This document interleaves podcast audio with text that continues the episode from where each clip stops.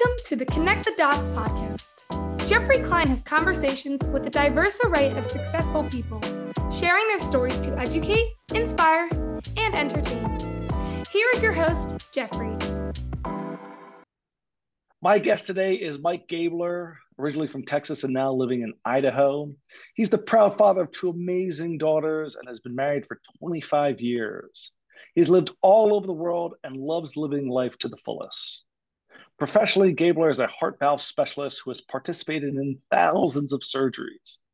Most recently, Gabler won on the ultimate reality show Survivor. Not only was he a fan favorite, but he also won uh, Gabler was the second oldest player ever to win the show and the oldest player in the new era to win. He left the game with many records, including the record for making the fastest fire, fire in Survivor's 22 year history. And finally, this is quite remarkable. He gave away his $1 million prize in his father's name to veteran charities. While Gabler was never in the military himself, he felt obligated to serve those who served us. Please welcome Gabler. Welcome. Hey, thank you so much, Geoffrey. It's so great to be here. I appreciate you. Well, we're a huge uh, Survivor family, and I know you were a Survivor fan, so uh, this is a real coup for me. Um, but I like to start in the beginning. So, where were you born in Texas, and what did your parents do for a living? You know, so my dad was in the military and then in oil, so we traveled around a little bit. I was actually born in Pittsburgh, Pennsylvania, but moved to Texas when I was just a wee child, and uh, grew, you know, grew up there. We spent about over over 40 years of my life in Texas and uh, really enjoyed it. Uh, it's been mostly in Houston, but also Nacogdoches, Dallas, been all over Texas. Um, and I am, I claim to be Texan. That's kind of what happened. So, you know, you live there long enough, I think it just, it, it grabs hold of you. And your parent, what did you, did you, your mother work or was she yeah, my, my mother was a realtor, and then she oh. well she stayed home with us, mm-hmm. and then yep. she was a realtor, and then she stayed home with us again uh, in high school a little bit, and and uh, just just takes care of my, my, my dad and my and the family. Yes, yes, sir. And, and I always you know point out that that's the profession that's probably the most important is the one staying home, and and we're fortunate that my wife was able to do that for a long time with my kids, and um, Absolutely, it's a difficult situation, you know, because you know you've got these careers going, and you've got these, you know, really really talented women, but you know somebody's got to have the children, and then the, the children are your priority, right? It's a big, it's the priority, and we did the same thing. My wife, uh, Joanna's a PhD, and she she was teaching at universities and working for ad agencies, and when we were having our children it was one thing where she we decided it was just so busy and so hectic. We were either going to hire somebody in or you know do do it ourselves, but it, we we wanted to do that ourselves. So that was just that was our yeah. choice, and it's very difficult to do. But um, she's back on track now, and she's rocking it at an ad agency. So that's great. Awesome. Well, I you know I, when people who are having children ask me about being a parent, which I is my the most rewarding, I say it's the hardest job and it's the most rewarding job, and that's kind of how I feel about my, me and my three kids. Oh so. yeah. Oh yeah, um, you, you, you cannot prepare for it. It is it's kind of like Survivor. It just it hits you in the face and it doesn't stop until it's done. Until I mean, I just got one of mine launched off to college this year, and she's doing fantastic. But uh, and it does, you know, it's cliche, but it just goes by in a blink of an eye. It's amazing. It's amazing. Well, my twin daughters are in the process of applying for college and leaving next year, and I'm in denial about it. So thank you. I don't blame my, you. It, it, it is, my son is still around when they're not here. Yeah, that's true. So what? Let's let's go back a little bit. When you were uh, growing up in Texas, and um, if you know someone asked your ten year old self, like, "What do you want to be when you grow up?" What was your answer?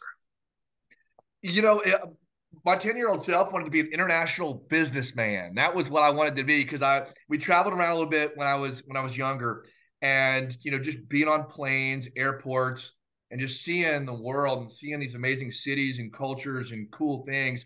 I just pictured myself running around with a briefcase, being an international business guy. That was what I what I was. International kind of man of mystery, maybe. Uh, uh, Absolutely. Posing as a, as a businessman. uh, when you were growing up, did you have anyone in particular that you looked at as a role model, whether it was you know one of your parents or someone else in the in your family or community that you're like, that looks pretty you know, cool what they're doing? I was really fortunate. I, I, grew up with a lot of role models around me, a lot of very positive people. Obviously, my my mom and dad, and you know my grandparents. I had some coaches and teachers in high school that were extraordinary. That uh, you know, one of my coaches was Coach Zoe Simpson. He was a track coach for me, and I was a pretty crazy kid, and he he just understood me and got. Me. So nothing's me. changed. Nothing has changed at all. Yeah, I had more hair back then, and not as much on my chin. That was about it. Uh, but you know, having really positive people that believed in you, thought you could do things, obviously helped me out. I've been fortunate uh, to have great mentors my entire life, honestly, even to this day. It's it's huge, and and I think I again similarly, it was very fortunate with my family and very supportive, and and and having that positive environment. It's it's a huge bonus, and it's, it's something that I think a lot of us take for granted. You know, um, and it's part of I think why you're giving back was such you know uh, remarkable in that way. Well, All right, know, so it, it's a really good point, you know, because I think right now a lot of the the the the, the challenges we have in the country are are a lot of folks that, that maybe don't have as many role models growing up, you know, and, and it's it is hard if you're, you know, it, you don't know where you're going when you're younger, and sometimes if you've got somebody there to help guide you, it makes all the difference. So, you know, volunteering, I think, you know, you know, helping out any way you can in your local communities is very important. And I think the more you can do that, the better we are as a as a community and a country for sure. Yeah, and and then again, I think the job of the grown ups is to help share that with the kids, and and so I've yes. tried to instill that in my kids to like you know it's uh, important to keep perspective uh, and give back in, in whatever way. You know, we get caught up very easily. Um, for sure, for sure. And it's it's uh, it's important to have that perspective. All right, how did you end up uh, from Texas to now you're working in Alaska and Idaho as a heart valve specialist? And, and I love that phrase, uh, but it's it, it's a little mysterious in some ways. So it tell me what that means. What does that mean? It is mysterious. So I, I, I started off as a business guy. Um, I was selling. I was in. I was in. It got into into sales. Um, and then I was selling consumer products like you know sunglasses and things. And I got into advertising. Uh, my wife, um, when we first got married, we moved down to Australia, and she was teaching at a university down there at Bond University. And being the the the spouse, I got to go to school there for free. So I went and got a, a master's while I was down there, and came back to the United States three years later, and was um, it was got back into advertising sales. And it was great but it just just didn't light my fire the way i felt i needed to do something. I don't know. I just wanted to be there's nothing wrong with it of course but i just was like i wanted to do something more impactful in a more direct sense. So I, I was talking to a friend of mine kind of lamenting the situation and he was a nurse. He was an old roommate from college, and best thing I knew about him was he could do keg stands really well. And uh, and and one day he goes, "Hey, Gabler, you should come with me." Because he got hired by a uh, orthopedic company doing knee replacements and hip replacements, and he goes, "Gabler, come with me. You might like this."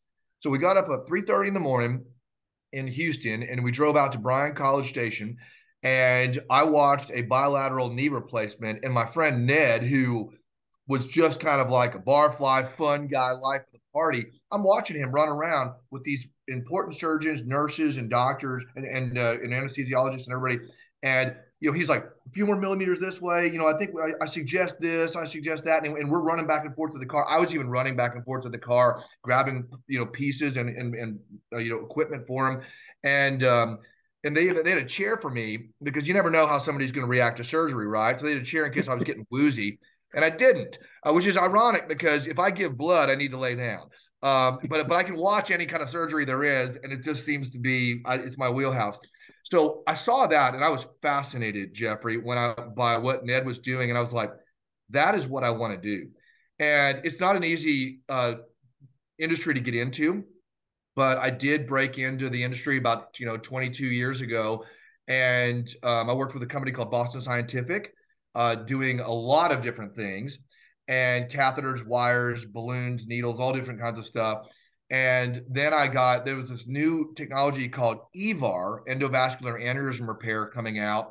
And I got in on um, that on the cutting edge when it was brand new. And I was one of the first uh, people in the United States that flew over to Paris, and we got to train in Lille, France, uh, on uh, thoracic endografts.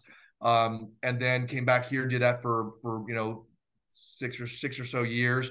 And then this new thing called TAVR was coming out, which is transcatheter aortic valve replacement, which takes a very small heart valve like this. This is what it looks like. This is what an aortic heart valve looks like.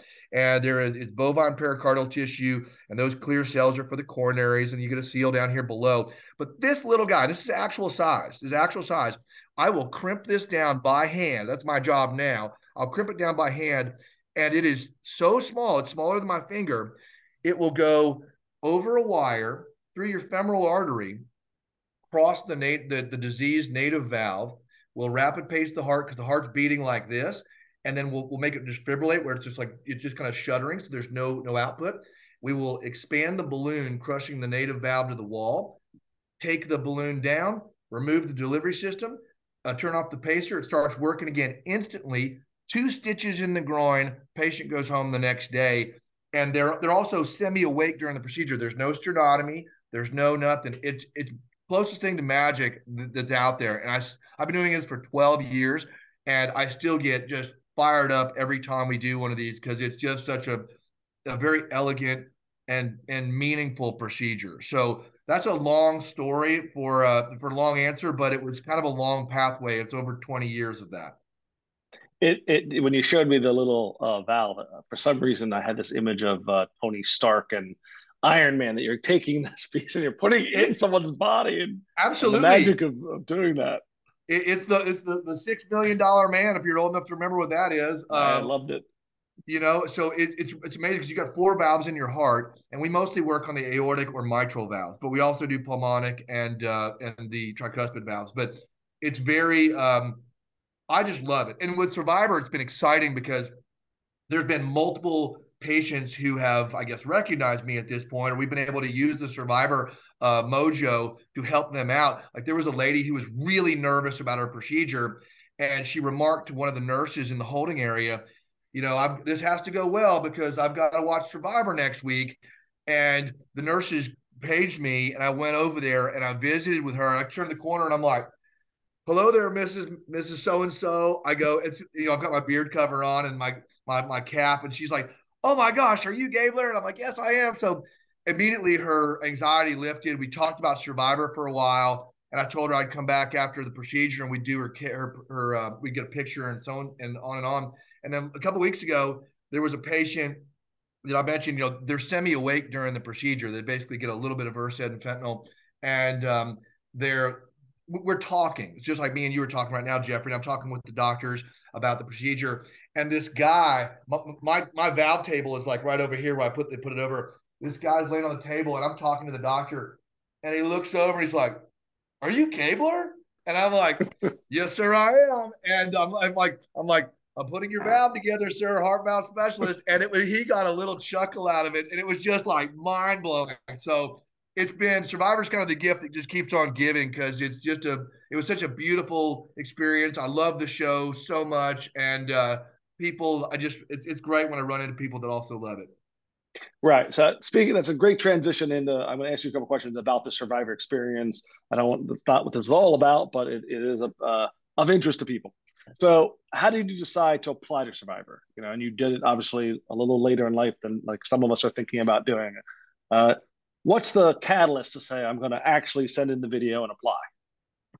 You know, um, I'll take a little little blurb out of Soren Kierkegaard. He's a Danish philosopher, existentialist guy, and basically, you know, you've got infinite possibility, but if you don't anchor infinite possibility with some necessity, then it then you never actualize anything. And I'm a huge Survivor fan, just like you are. And my family watches it. We watch it with the pause button, you know, like we'll pause it. We go, okay, what what do you think is going to happen? What do you think this is? And I told my, my wife and my family that before I turned 50, I was going to submit an application. So I was about 49 and 10 months. And my wife looked over at me and was like, well, 50's coming up in September. What are you going to do? And I'm like, I guess I got to get this thing done. So I got up one morning early. Um, and if you if you Google Gabler Survivor, my audition video will pop up. It's got like 80,000 views on it, which is really wild, but it's three minutes long. Um, and I just got up on the mountain and was walking around and I did a video, um, sent it in, and they called me. It was crazy. You know how you always get all these spam calls on your phone? I'm just like, here's the 310 number. Here's the 310 number. And I'm kind of, you know, not blocking it, but just ignoring it. And finally I got like three voicemails and I'm listening to it. And it's like, Mike Gabler, this is Survivor. Call us back. And first thing I think is I'm like, okay, which one of my friends is is is putting pulling my leg here? And I didn't recognize the voice. And sure enough, it was um it was this great lady that I've become very good friends with, and she was a casting director, and and the rest is history. Love it. Um, what did you find? You know, I know people talk about the first couple days being really tough, uh, and and kind of your body adjusting and all that. What did you find the most challenging piece of Survivor? Brother, it was a it hits you in the face like a like a oh I can't eat like a boxer like Mike Tyson punch you in the face kind of thing. It's so you get I mean I've I've gone like one day without eating food before. I do a lot of serious backcountry hiking elk hunting, things where I go for 10 days. You know, I've got a pack and I can go walk for, you know, 10 miles a day with a pack on all stuff. But I have food. I have freeze dried food. I have water purification. I have all this cool, you know, REI equipment or whatever I've got in my bag. Uh, on Survivor, you have the clothes on your back, and you you're there with a bunch of strangers at first. It is 100 degrees with 95% humidity. Everything is wet, and you know, I, when I left Idaho, it, there were snow flurries. I mean, there were snow flurries in the air in April when I left, and I get to Fiji and I'm just sweating like crazy. And in the first couple days, the first few hours, I mean, you're sweating so much that because your body just doesn't understand what's going on, and you're sweating out all your salts, sugars, and minerals, which makes you delicious to the bugs out there. And then you have bug. We had bug bites on our bug bites on our bug bites in the early days. We also had you know, we got really sunburned. We were extremely de- dehydrated. Um, and the way we were we were getting water, once we won our cast iron pot and our flint and the dullest machete in the world, um, once we once we got that, we were able to split it up. And you know, some of the folks went and found some firewood to burn.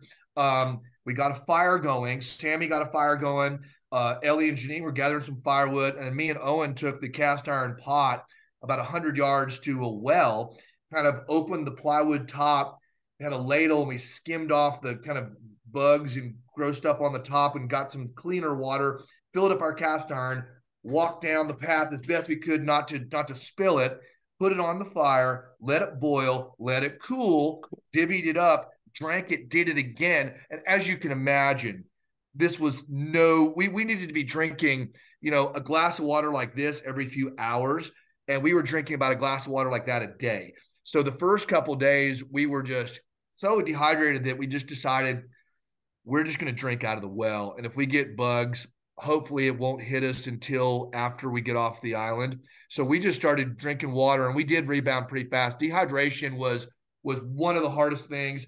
And the food was hard too because, you know, right every we eat at least once a day. You know, most people do. And, you know, I would I, the longest I went without a meal on Survivor because on the new era of Survivor, if you don't find it mm-hmm. or you don't win it, you don't eat. And the longest period I went on the show was 12 days. And that's also why you're putting out thousands of calories of energy per day. And I lost over 35 pounds out there in in one month. So you're suggesting Survivor is a really good diet technique. Man, I think I think you know I don't know that you can prepare for that. I don't know that you can prepare for that kind of hunger because I I've never been that hungry before. And I thought I was kind of a badass going into this thing and it humbled me, but I did get stronger the longer I was out there. That's a fact. I got stronger, my body got leaner and meaner and um, I, I, felt pretty good. I think that's something that uh, I surprised myself. I didn't know I was I could do what I did on some of that. Yeah, I, have gone through juice fasts and you know, intermittent fasting, and, and, nothing like what you, you seem to be describing. Now, you, you you were a Survivor fan, so once you're playing the game, aside from the kind of physical parts of that hunger and, and your body what were you most surprised by of your experience that you weren't expecting? I was surprised by the friends I made on the show. they were it was a season of beautiful people. I gotta tell you the, i have lifelong friends from this. Uh, this season 43 was a was a season of fans. So we were all mm-hmm. fans of the show. We were all battling for to be the title of sole survivor and the million dollars but we we took care of each other out there. We were you know yeah, we went after each other. We had to. It's a game of attrition. You know, at the end, there's one person left. But um, I was surprised because even to this day, I am. There's not a day that goes by since I've left the island, and it's been almost a year now, that I have I don't get a text or phone call or FaceTime from one of my survivor friends. Uh, they are uh, we have they're a true true family to me, and we have unique experience. Even though it was a very it's only a month long, but we it was 24 hours a day. It was hardship. I mean, you know, Elie and I on episode, you know, we had our rift, right? There was a rift between Elie, if you watch the show, and me, and we had this. It came to a head on episode six, and you know, we were knives were out, but we are very good friends to this day. She's a sweetheart, and um, everybody just I think that was pretty surprising. And then the other part was what I alluded to earlier is I'm stronger than I thought I was. Um, and I thought I was pretty strong, but I but I was humbled, and then I kind of rebounded back, and that was another pretty powerful moment too. So a lot of people must have asked you this, and I might as well, while I have you, if there are a lot of people who want to be on Survivor, uh, what advice would you give them? You know, uh, absolutely. And I do get this question a lot. And I'll tell you, if you want to do it, do it. Uh, go for it. I mean, I did it and I got on the show and I, I, I freaking won. It's on, I mean, it's, it's like, and I'm 52 years old. I was 51 when I was playing the game. But I mean, that's one of those things where if you want to do it, take it seriously and do it. Uh, put together a three minute video, uh, send it in. And you know, when you're doing the video, people are like, "Well, my video is pretty elaborate, right?" I've, i mean, if you if you watch it, I've got my goats in it. I'm like running around in Alaska. I'm doing all kinds of stuff. You don't have to do all that though. Karla, who was on the show, um, mm-hmm. she was at her her kitchen table, just talking, just like this. Um, I, I, all I can tell you is be you, but be you on a good day. And uh, and you know th- that's it. The Survivor's looking for interesting people who are decent storytellers and who are hardcore and aren't going to quit. They want they want they it, you will be tested mightily. So you must be physically and mentally ready because Survivor is is I put it as a three tier game. It is a physical game, it is an emotional game, and it is an intellectual game. And you have to do all of this while you are deprived of food, water, warmth, cold, everything. So um, it's a lot. But if you want to do it, Life is short. Life is now. Live it. Go for it. Okay, so let's shift back to Gabler the man. So outside of Survivor, what's the most sort of surprising place you found yourself? You said you did a little traveling. So the most like when you're younger self, you say, I can't believe I'm here or I can't believe I'm talking to this person. You know, um, I've been all around the world. I've, I've stood on the Great Wall. I've been in Tiananmen Square. Um, I've been to I went to middle school in Saudi Arabia. I've lived in Australia. I've been all over the place. Um, and all those things have been amazing. But I'll tell you something funny. This is kind of a funny, weird thing. Like I can't believe I was there. So I was in Los Angeles uh, in 2021 in September, and I'm mostly listening to you know classic rock or or metal, um, you know some reggae stuff, I, I, or you know bluesy stuff, but that, that I'm not a super poppy guy. So, but I'm, I'm in LA at a friend's birthday party. Long story short, they have to get. They're both they're physicians, so they're going to they're going to bed. It's a it's a school night, but I'm flying out the next day at like noon, so I've got some time. And I'm in LA, and this is after all the you know we've been locked down for a couple of years. And I'm like, let me go see what's going on here in LA. So I, I, I, I, I ping a friend of mine, and we end up bumping into some people that knew that had that knew a way to get into this album release party. And I don't even know who the person is, but I'm like, yeah, I'm, I'm down. I'm down for whatever it is. So we go there, and next thing you know, I'm I, I get to this party. There's there's no marquee. There's a huge line, massive amount of people. We we force our way, kind of get through the crowd. We get in there, and we, we're with these VIP people, so we got in. and um, I, and I'm just looking around, and the, and the people at the, at the club is amazing. And every drink I'd had up to that point in LA was like 20 bucks, right? So I get there, I go to the bar and I get a, a, drink and it's free. And I'm like, this is really weird. Why is that the case? And then this this guy's on stage and it's probably 1:30 in the morning now. And he's he's you know rapping and he's he's he's, he's on stage, but I'm like, I'm thinking to myself, like, that guy is hardcore. He's gonna make it one day. That guy's gonna make it one day. He's doing what he needs to do. And I feel obliged to go tell him that. So I kind of walk over and he's right there on stage and and it, it's like a, you could walk up on stage. The stage was like a foot high, and he would get off the stage, come down, and people were handing him roses and talking to him. And I'm starting to think like this guy's maybe he has already made it. I don't know. Long story short, the next I take a picture with him, and the next day I text my wife and daughters in LA. I'm like, I was at a party last night. I think this guy might be, you know, a, you might know who this is. It's it's with Lil Nas X, and he's he's incredibly famous. And uh, I'm just like, my, my, my, wife and daughter are like, oh, my wife goes, I even knew who that is. And my daughter's like, this is so wasted on you. And it, it was, but he was a really nice person. It was a great party. And I was at Lil Nas X's album release party in LA. It started at midnight. And I got there about 1.30, left about 4.30 and it was crazy. So that is one of the that is where if you open yourself up to the world and you're you know you put out good stuff, good doors just kind of open. And I got lucky because I just you know I love life and um, I, I met Lil Nas X and we had a cool time at his album release party. That's awesome, and I love those experiences where you you don't even know you're with someone, but you you just let the humanity kind of connect you and. Um, Absolutely, yeah. I mean, he, he, was up there. I, I was I was seriously was thinking. I was like, God, this guy must be like the sixth act of the night. You know, he's up here and he's doing his best, and I'm like, I'm like, I walked up to him and I'm like, hey man, I go, you're doing awesome. You're gonna, you know, like I said something like, you're gonna make. Well, one day you're gonna make it. He, he's kind of looking at me like, you know, and and we were, you know, he, he was singing, and I'm just like, I don't know the words because I'm not familiar, right? But I was just like, he, he's probably looking at me like, I did not look like everybody else in there, right? Everybody right. was like all these model looking people and stuff, and I got this beard, and I'm just like this. So you know, they all look great. I'm just like, he's probably like, who is this guy? Well, let me just ask you since, since you got mentioned. So now you went from being just this crazy guy with a beard to being a celebrity. You know, people recognize you. How has that been for you? It's been it's like been really exciting.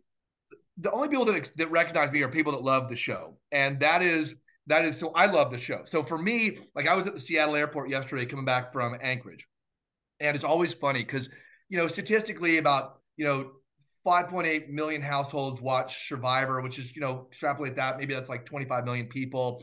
So kind of like one in a hundred almost knows Survivor. So you get on a plane with 200 people. That means at least two people are probably going to recognize you. So, you know, you get up to go to the restroom or you, are getting on the plane and people are walking by.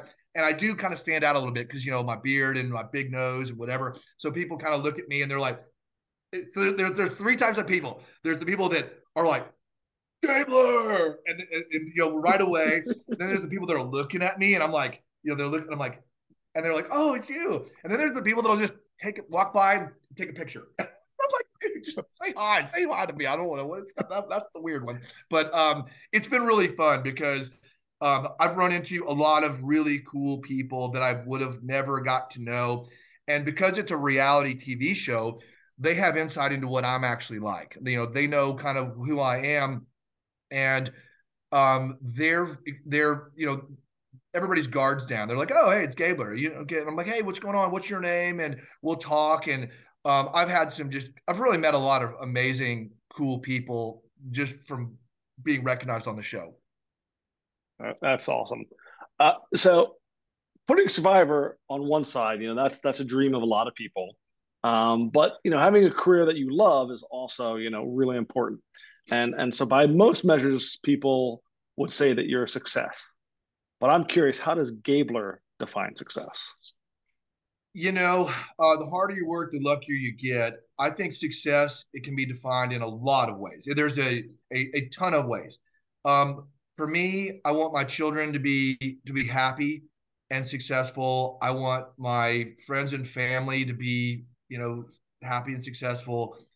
Um, my success when I when I when I have a goal that I go after, I, I, do have a lot of goals. I write them down and I go after them. And it, when I accomplish them, I feel a sense of, you know, actualization. I feel good when I do that. So whether it's like right now, I'm trying to get back in shape. Um, you know, Survivor was was a harder beating on my body than I thought it was going to be. I figured I'd get back in June, and I was like, oh, by summer, by the end of summer, I'll be right back where I was. Not the case.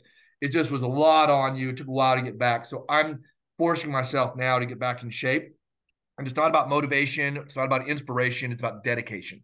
So, you know, because motivation and inspiration are, are, are fleeting where dedication is your rock that will keep you um, you know every day i get up and I'll, I'll do you know i do 100 push-ups i do my stretches and then that's on even days when i've got surgery all day because i you know I, do, I may not have time to go to the gym but i make sure i get it done um, i try to you know I, I, set goals for myself like you know read one book a week um, i read you know one medical article a week um, all different so there's a lot of different goals and things that I do. I'm very motivated and I'm, I'm, a checklist guy.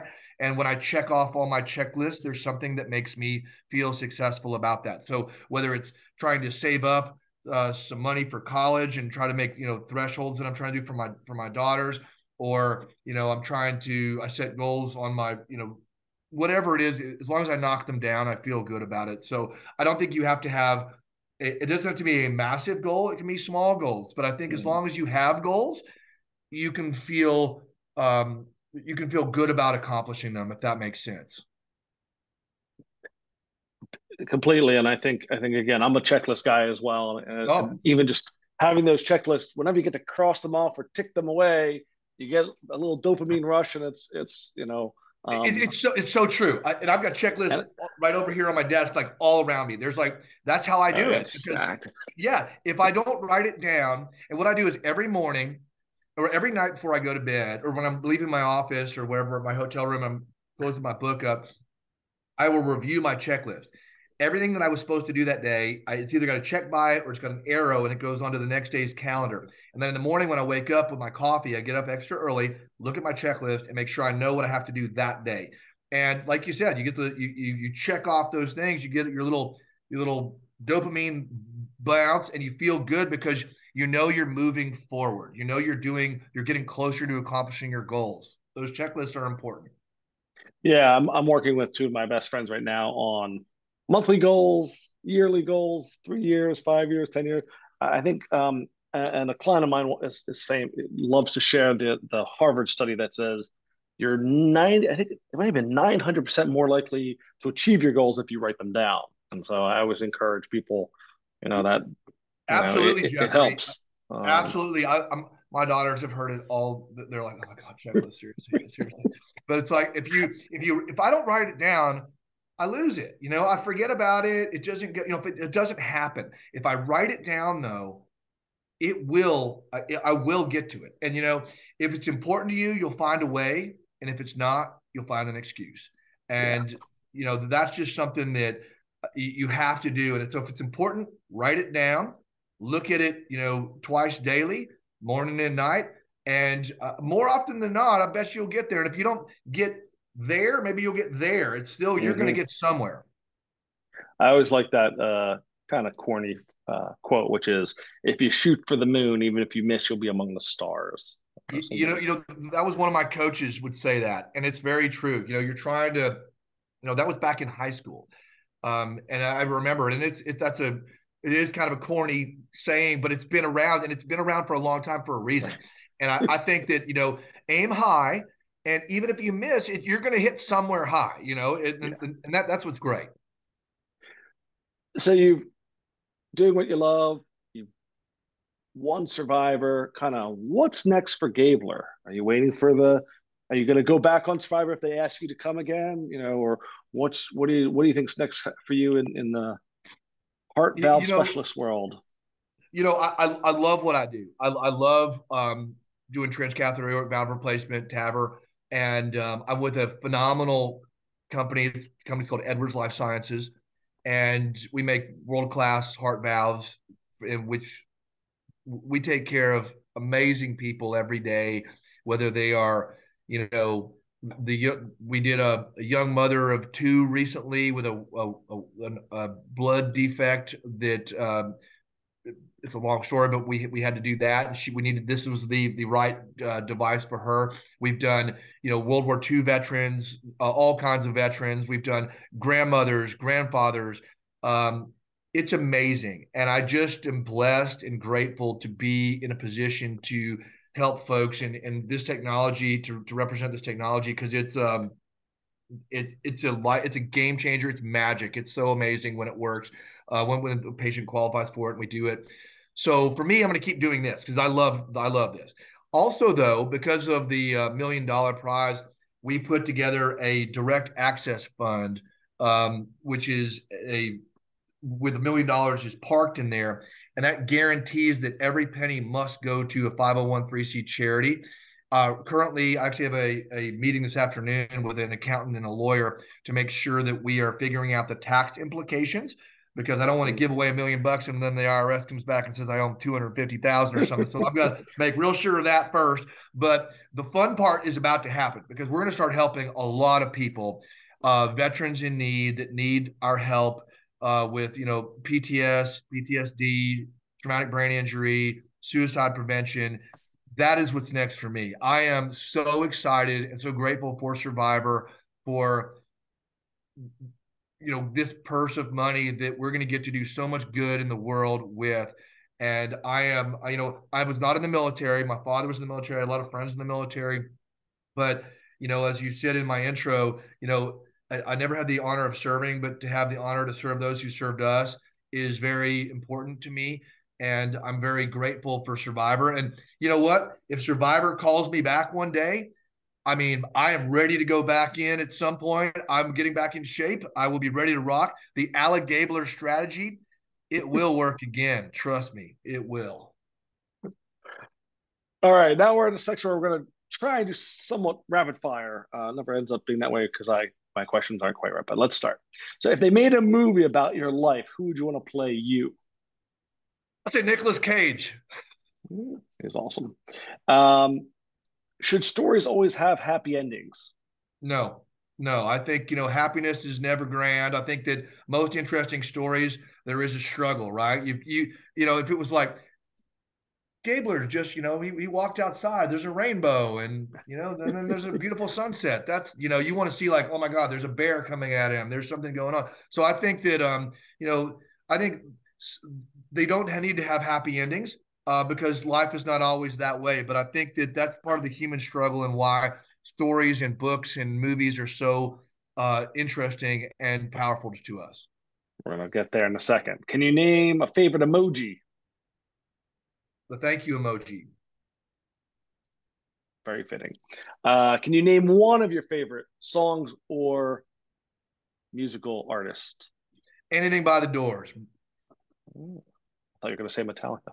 Uh, you know, do you have a so anything by the Doors? Metallica is my my favorite metal band.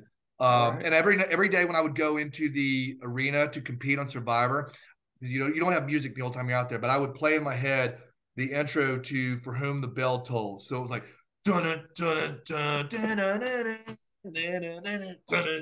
So that was it. And it turned out me and Jesse had a thing for metal. So I we would do that too. But I love the doors. I mean, you can't have Metallica without the doors. Um, I think, you know, I'm not always in a Metallica mood, but I, am mm-hmm. always in a doors mood, it seems. I don't know. Do you have a favorite social media platform? Uh, Instagram and Twitter. Those are my kind of only two that I'm on. Um, can you name a book that left a lasting impression on you? Um, I would say um, Man's Search for Meaning by Viktor Frankl. Um, yep, that was he was a Holocaust it. survivor. He was mm-hmm. a he came up with this thing called logotherapy, which basically said that you know as long as man can man or woman can find uh, meaning in their suffering, they can do anything. And if you look at the grip challenge where I I broke the record on Survivor, um, I was struggling in the first five minutes of it because you know you're holding on to it. It's so painful and it's you know, you're you're so spent. And I was competing against Cody because Dwight and Owen had already uh, dropped out, and Cody's a beast. He's a lion-hearted beast, and um, I he probably would have won except that I started channeling mm-hmm. heroes and finding meaning in my suffering. And after about 20 minutes, I went from holding on with both hands shaking to one hand and just and I could have gone on for hours. It was one of the it was a profound example of man search, but Viktor Frankl's theory, logotherapy uh, um, theory from his book "Man Search for Meaning. It's a great book. I agree. I read it and agree. It's it's really uh, powerful. Can you name one of your favorite movies? Um, I would say Conan the Barbarian. I but, love it. But, but, more recently, you know, I like the new Dune movie a lot because I love the book Dune. I can't wait for the sequel to come out. And I, I just saw uh, the new Avatar movie that came out. I really enjoyed that too. All great choices. Um, is there one thing you can't live without? Uh, my wife. I second that. Not your wife, my wife, for me. uh, if you could be credited with inventing something, what would it be and why? You know, Geoffrey, I'm not a inventive person. I'm a creative person. Um, I, am I wish I was an inventor. I, I, wish I had that ability. I know people that are that people. I know people that you know, like the people that came up with these these heart valves. I know the the engineers and the, the people that come up with these these amazing gadgets. But I'm not that. Yeah, that's not my wheelhouse. I mean, I would this like. Is to, fantasy, so you could just not that you you might, but if you could be credited with inventing something that already exists or something that could exist, what would it be?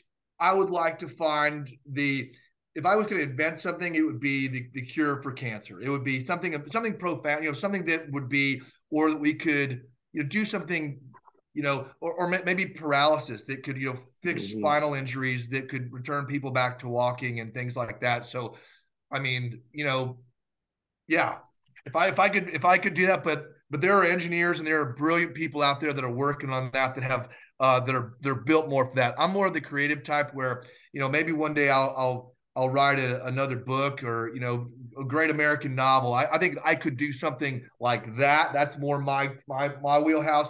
Uh, being an inventor, that's a very special gift that that that um, that other people have. Yeah, that I'm right there with you.